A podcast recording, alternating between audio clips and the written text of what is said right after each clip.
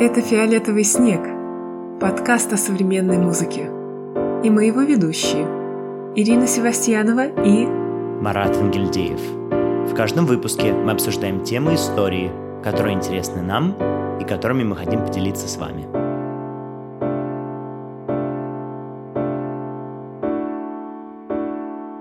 Мы приветствуем всех в шестом эпизоде подкаста «Фиолетовый снег», где мы вместе с Маратом. Привет, Марат! Привет, Ира. Второй сезон. Мы на связи. Мы с вами. В общем, сегодня мы будем говорить о концептуализме в музыке, таком сложном явлении, но мы постараемся его обсудить, и, может быть, какие-то вопросы останутся открытыми. Я думаю, они обязательно останутся открытыми. Действительно, термин очень сложный. Мы поговорим и про девятнадцатый даже век, и про двадцатый, и про двадцать первый. В общем, все, как вы любите.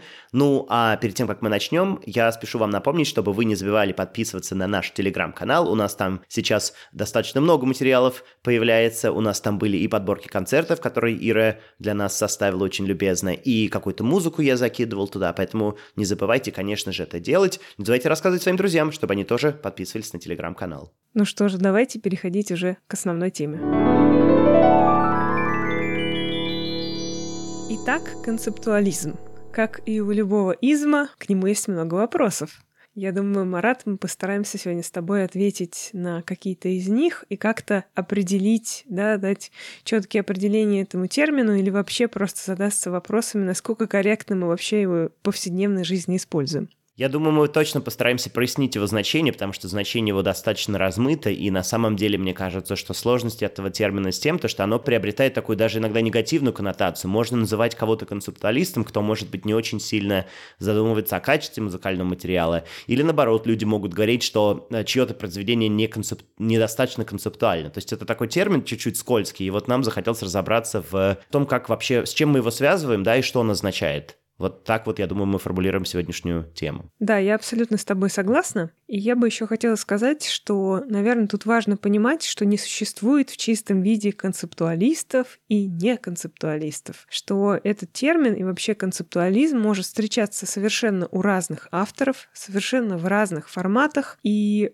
если одно сочинение композитора можно отнести к концептуализму, то другое может быть вообще устроено иначе, и не надо его притягивать за уши туда же в этот термин или вешать ярлычок на этого композитора, что вот он концептуалист. Ну да, а вообще, если мы говорим про все-таки то, откуда это зародилось, откуда ноги у этого явления, так сказать, берутся, да, то как ты думаешь, как можно ответить на этот вопрос? Когда появился концептуализм? Для того, чтобы ответить на этот вопрос, мне кажется, надо дать хотя бы одно определение концептуализма, чтобы стало понятно, о чем мы говорим. Ну хорошо, вот у меня есть, тут попалась мне цитата Соля Левита, которую я хотел привести в подкасте, и вот я предлагаю зачитать ее и послушать, да, как он определял ее э, американский художник середины и конца двадцатого века. В концептуальном искусстве самый важный аспект произведения – это идея или концепция. Это означает, что все планы и решения принимаются заранее, а само выполнение является формальностью. Идея становится тем механизмом, который создает искусство. И чуть позже он еще продолжает. Впрочем, нет оснований предполагать, что концептуальный художник собирается наводить на зрителя скуку. Единственное, что может оттолкнуть зрителя от восприятия этого искусства, это ожидание эмоционального удовольствия, воспитанного привычным общением с экспрессионистским искусством.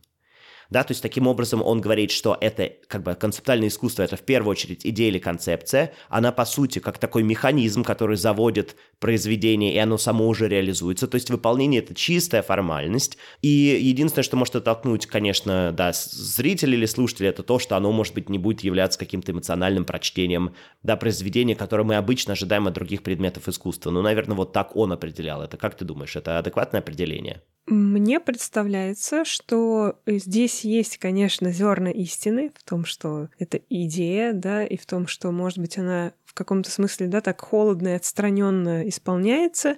И здесь, наверное, интересно, что концептуализм не связывается с эмоциональной сферой. То есть это какая-то идея, которая воздействует непосредственно на рацио, на мозг. Мне кажется, от этого возникает эмоция.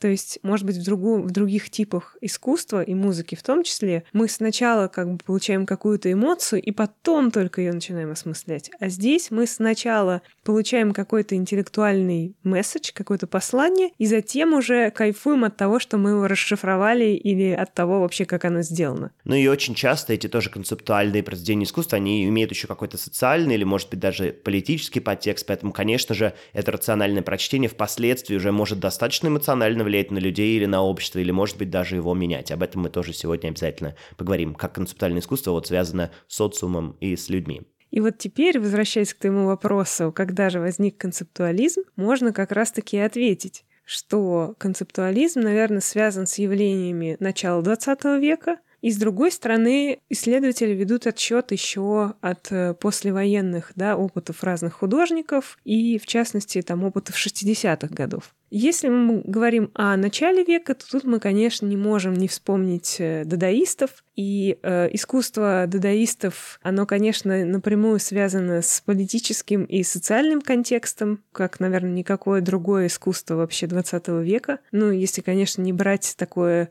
напрямую идеологизированное искусство, как, например, часть советского искусства, которое тоже существовало. Но э, в целом, если мы посмотрим, то у дадаизма тоже есть свои предшественники. Я знаю, ты хочешь о них рассказать. Действительно, я хочу о них рассказать. Это фумизм, конечно же, такое направление в искусстве, парижском во многом, которое зародилось в конце семидесятых годов, но девятнадцатого века, то есть тысяча восемьсот семидесятые годы. По сути, его описывали как искусство пускать дым в глаза, отсюда имя, фумизм. Такой, действительно, дадаизм, только чуть-чуть раньше, лет на сорок так э, пораньше, чем вот э, уже тот дадаизм, который мы знаем. Определенные такие тролли искусства, которые получали удовольствие от того, чтобы все высмеивать в каком-то смысле, чтобы не было никаких табу и в искусстве, и в, и в обществе в том числе. Такое посрамление всего обыденного, бюргерского, да, может быть, пяти-буржуа такого мышления.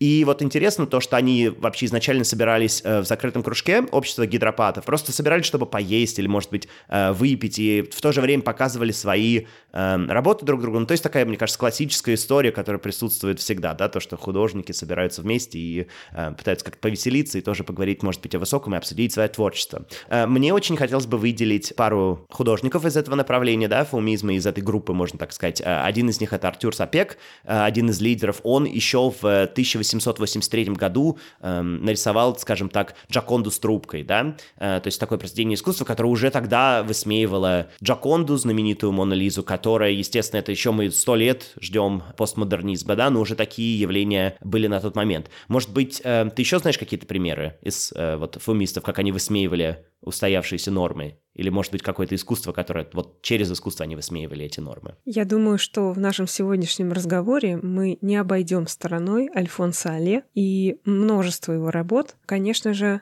нам, в первую очередь, как музыкантам, интересно его произведение «Похоронный марш на смерть великого глухого». Под великим глухим подразумевается, конечно же, Бетховен. И это произведение, оно происходит как бы в тишине. И если вы слушаете наш подкаст регулярно, то вы, наверное, уже заметили, что мы каждый раз упоминаем Джона Кейджа, и мы не можем отойти от этой фигуры. И, конечно, произведение Альфонса Алле перекликается с четыре тридцать три Джона Кейджа. И это тоже такой слом сценической ситуации, потому что люди оказываются в положении, в котором они до этого никогда не пребывали. То есть именно для того времени и эпохи Алле, и уже более поздней эпохи Кейджа сам тот факт, что выходит на сцену исполнитель и ничего не делает, то есть произведением становится обыденность, повседневность, то, что происходит вокруг нас, вот это становится художественным произведением. Вот это, конечно, новый абсолютно сценический концепт. И у Альфонса Алле э, это трактовалось несколько иначе, чем у Кейджа, потому что у Кейджа там все-таки другие идеи. Альфонс Алле, конечно, в юмористическом таком ключе рассматривал то, что это будет тишина.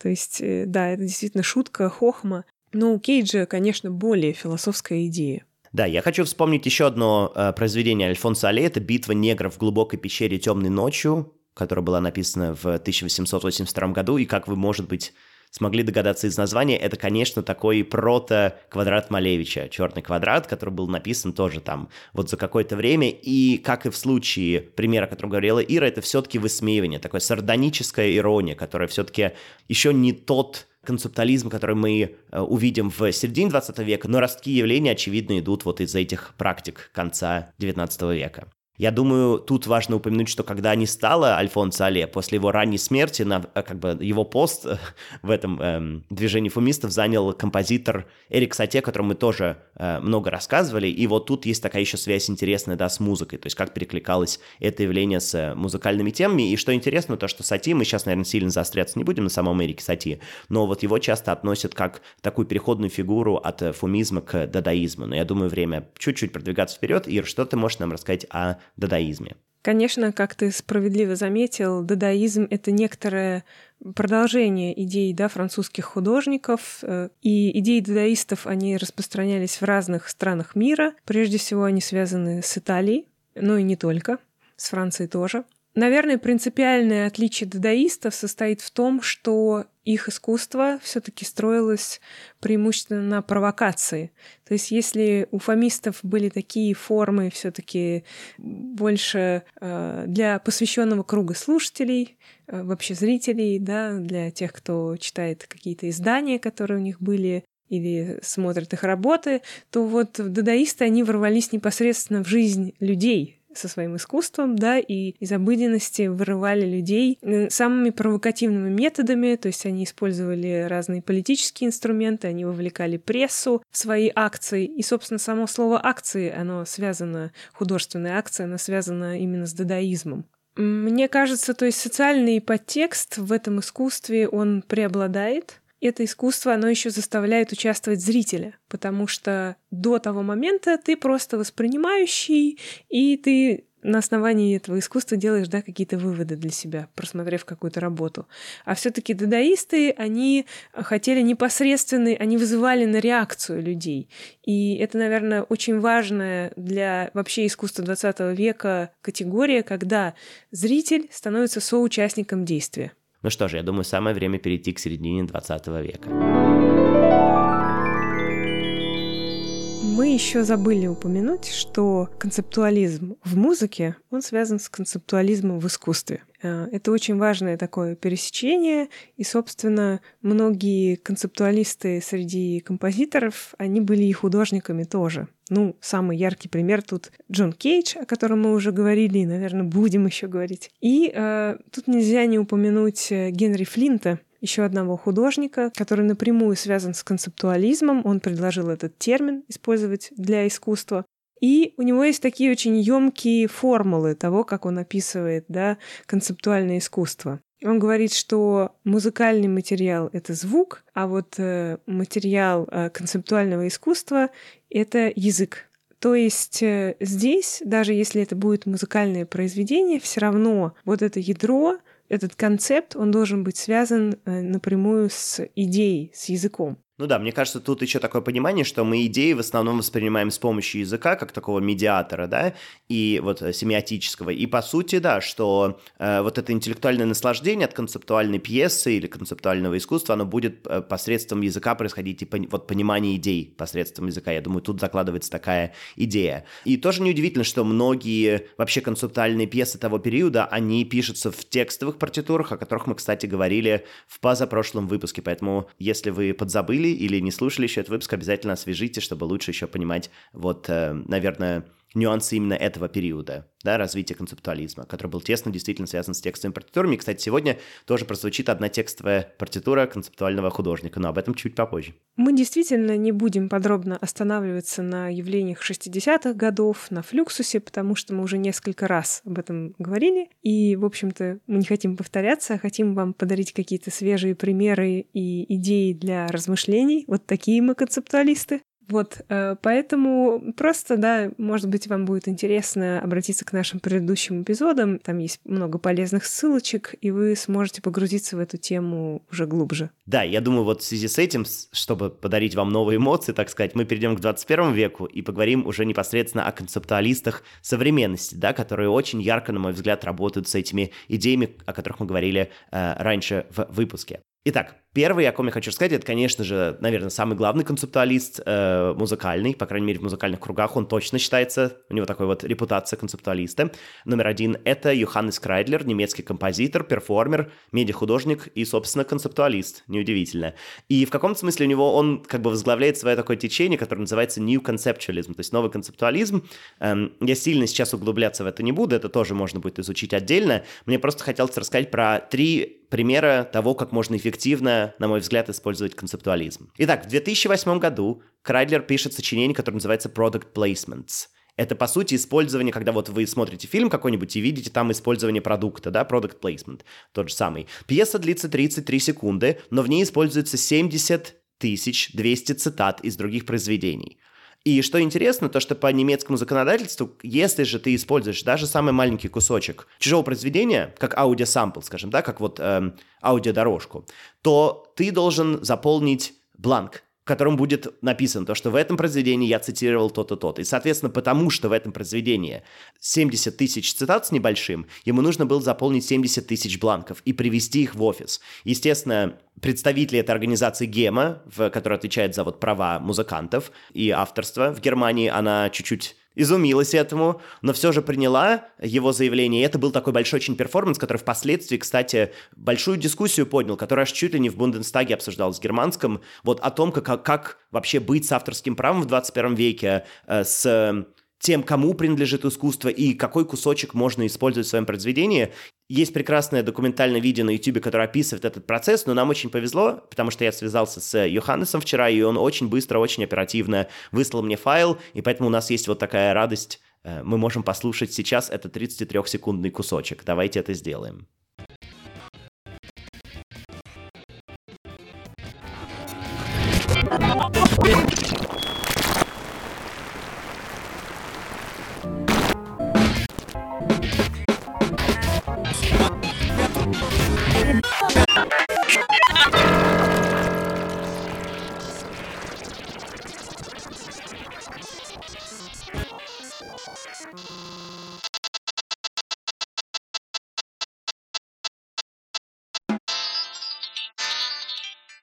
Да, забавный момент этого перформанса, когда сняли, как он привозит огромное количество бумаг, этих бланков заполненных, выгружает их из машины. То есть это было отдельное такое действо. Ну, а я хотела бы сказать еще о концептуализме и как бы новом витке концептуализма, который как раз связан с цифровой культурой и цифровой революцией. То есть вот по перформансу Крайдлера мы как раз видим, что уже в новом мире, где есть интернет и по-другому распространяется информация, возникают новые проблемы и новые способы их решения. И поэтому вот мы, кстати, не стали останавливаться на шестидесятых так подробно, именно потому что это все-таки продолжение идей вообще, в принципе, которые курсировали в двадцатом веке.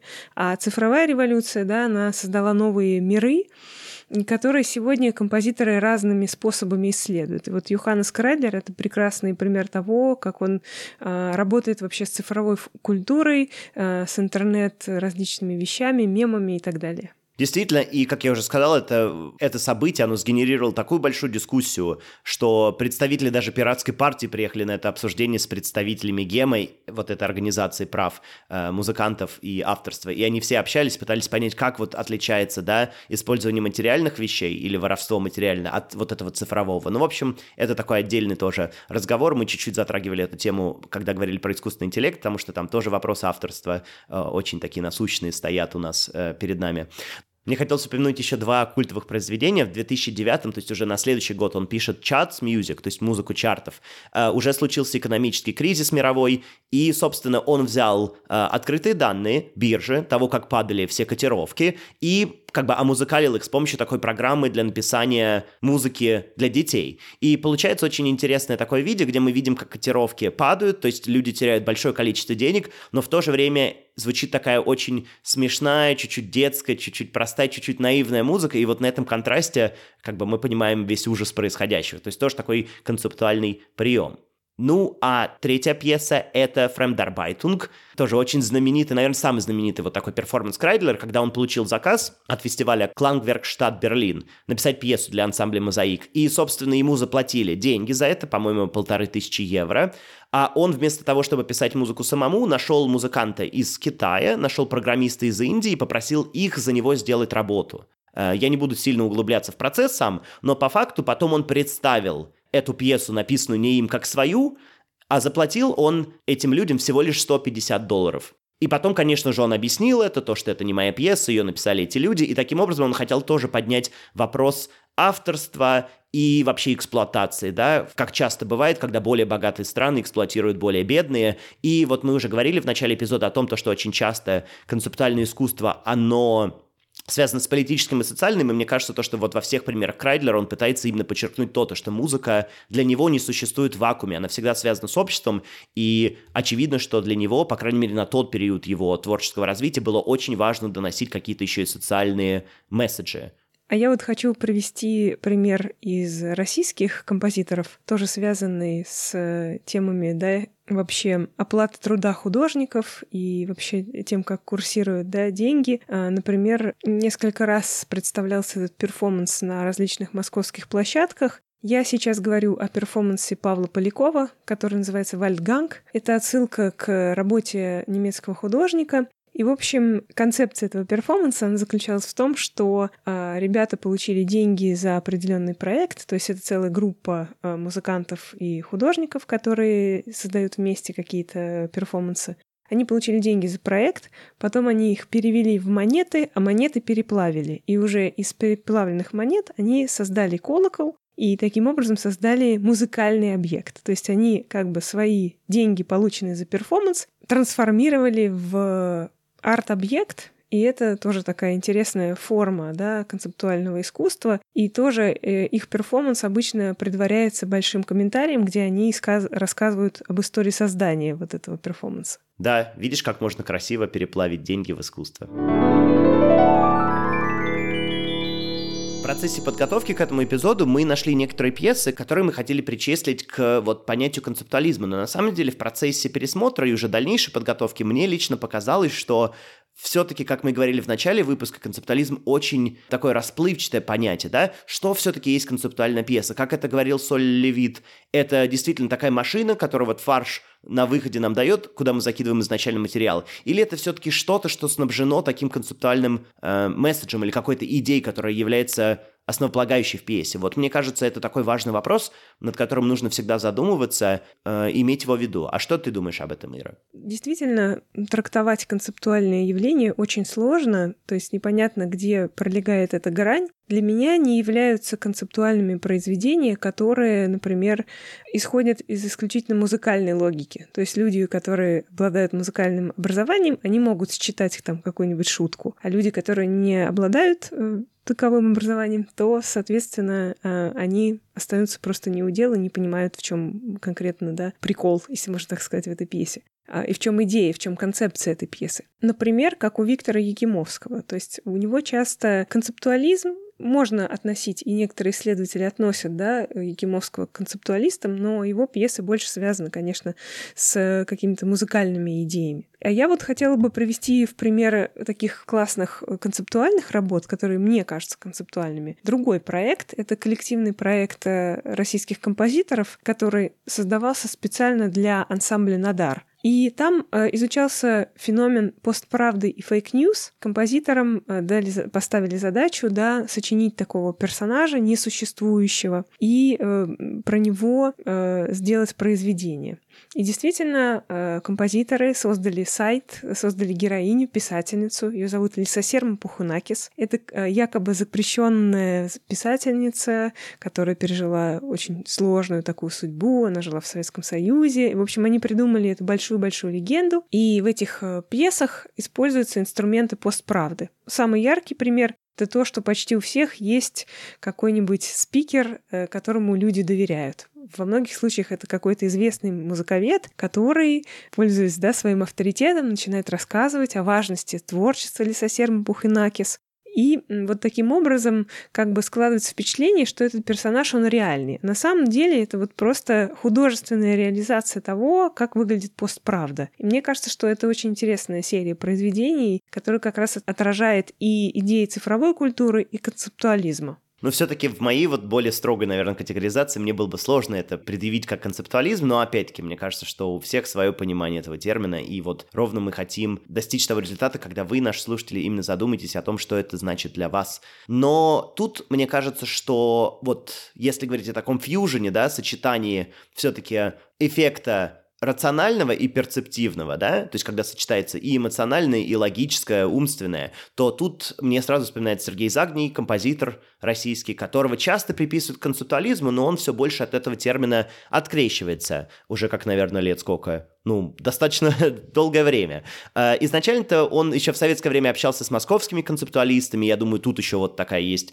придирка, да, то, что часто эм, эта ассоциация возникает. Он вдохновлялся много нью-йоркской школой, опять-таки Кейдж, Фелдман, то, о ком мы говорили, испытал влияние Тома Джонсона, композитора американского, который, кстати, тоже учился у Фелдмана, и вообще он первый придумал термин минимализм, то есть тут вот такие, да, англо-американская сфера влияния, если так можно выразиться. И у него очень э, здоровские пьесы, и они часто подкреплены каким-то концептом, но дело в том, что эта реализация этого концепта, она совсем не сухая. То есть в отличие, может быть, от каких-то там работ, допустим, если мы вспомним культовую пьесу «Поэм симфоник» Дьёрдь Лигети, где сто метрономов заводятся на сцене, а потом со временем они все угасают и перестают стучать, где достаточно вот этот процесс, он виден, и зритель понимает, о чем, как бы, как он реализуется, то все-таки в э, пьесах Загния этот процесс тоже виден очень часто слушателю и зрителю, но он все-таки имеет более такой сильный эстетический эффект, и мне хочется тут вспомнить э, две пьесы такие, э, вы уже можете послушать их по ссылочкам и сами ознакомиться. Первая пьеса — это в которой он взял речь Ленина и гармонизировал ее с помощью вокодера, это такой инструмент, который позволяет как бы омузыкалить речь человека, сделать ее более э, похожей на мелодию, обладающей мелодией или гармонией, и, собственно, он гармонизировал ее с помощью музыки Перселла и Гийома Демашо, таких композиторов, э, старинных, если так можно выразиться. Вот. А вторая пьеса, она отсылает опять-таки нас к текстам партитуры. Мне она нравится, потому что, на мой взгляд, она вот максимально концептуальна. С нее можно посмеяться, если вы находите такое смешным. Давайте я вам ее зачитаю. Называется она «Переложение для скрипки и фортепиано». На сцене рояль, недалеко от него стул. На стуле скрипка. Исполнитель выходит, кланяется, берет скрипку и кладет ее на рояль. Кланяется, уходит. То есть тут, очевидно, игра слов определенная, да, переложение, то есть когда мы берем музыку, написанную для других инструментов, и перекладываем ее для, э, допустим, скрипки и фортепиано, а тут понятно, что переложение подразумевается в более буквальном смысле, возникает вот такая э, легкая игра. Она, конечно, интеллектуальна, даже не обязательно, мне кажется, чтобы кто-то проделал это действие, достаточно нам представить это у себя в голове, и уже достигается тот самый эффект. Здесь, конечно, прослеживается параллель с текстовыми партитурами участников «Флюксуса», но у них, может быть, было чуть меньше юмора, хотя тоже с какой стороны посмотреть, и юмор — это все-таки культурно сложная вещь, потому что в одних странах он считывается, в других нет. Но Сергей Загний — это, конечно, пример какого-то очаровательного юмора, такого очень не провокативного, а наоборот очень такого позитивного, что ли, даже какого-то мышления. Так, сегодня мы поговорили о концептуализме в музыке и не только. Мне кажется, что главный для меня, по крайней мере, урок из этой темы, так это то, что все-таки нет такого однозначного понимания концептуализма, и все равно мы все будем представлять у себя что-то в голове разное, и я думаю, нет даже смысла пытаться навязать свою точку зрения кому-то или что-то объяснить. Мне кажется, это надо понять, наверное, рационально больше, чем эм, эмоционально. Но, с другой стороны, мне кажется, что вообще концептуализм, он все больше проникает такой общий, да, в современную музыку. То есть, конечно, большинство пьес сейчас пишется с какой-то идеей. Называть ли это таким сухим концептуализмом или нет, это другой вопрос. Но вот я что замечаю, то что когда я читаю про композиторов, концептуалистов или, может быть, тех, кто был связан с этим явлением, но, может быть, с возрастом стал от этого открещиваться, я замечаю то, что, конечно, музыка становится более важным элементом, чем какие-то там вот эти дополнительные надстройки или концепты. Даже тот же Загний говорит, что с возрастом э, я понял, что слова мне не интересны, мне интересна музыка. Но мы знаем и другие примеры композиторов, когда, наоборот, они с возрастом начинают больше писать и осмыслять. Мы тут не поговорили про Владимира Мартынова, но его тоже часто связывают с концептуализмом. Но самый яркий пример — это был такой перформанс его, который отогнал от планеты нашей любимой Земля, да, отогнал э, комету в семьдесят четвёртом году. Но, тем не менее, да, действительно, я думаю над тем, что привнес концептуализм как направление в музыку. И тут, наверное, это опять-таки явление, которое привлекает не только музыкантов, что важно. Потому что, да, понятно, что современная музыка, она чаще всего интересна именно профессионалам. И основные слушатели часто — это и сами композиторы, и исполнители, или исследователи этой культуры. А вот концептуализм, он, конечно, открывает музыку для совершенно разных людей, которые могут считать эту идею и через эту точку входа научиться постигать и другие области музыки, и современной музыки в частности. Такой вот у нас вышел шестой выпуск второго сезона про концептуализм. Надеюсь, вам понравилось. Не забывайте рассказывать о нас своим друзьям. И в то же время, конечно же, не забывайте подписываться на наш телеграм-канал. Там много дополнительного интересного контента. И мы напоминаем, что всегда открыты к сотрудничеству. Если у вас есть какие-то предложения или вопросы, мы обязательно их рассмотрим, обязательно с вами свяжемся. Вы можете писать нам на почту или попробовать в мессенджере. В общем, используйте все возможные варианты.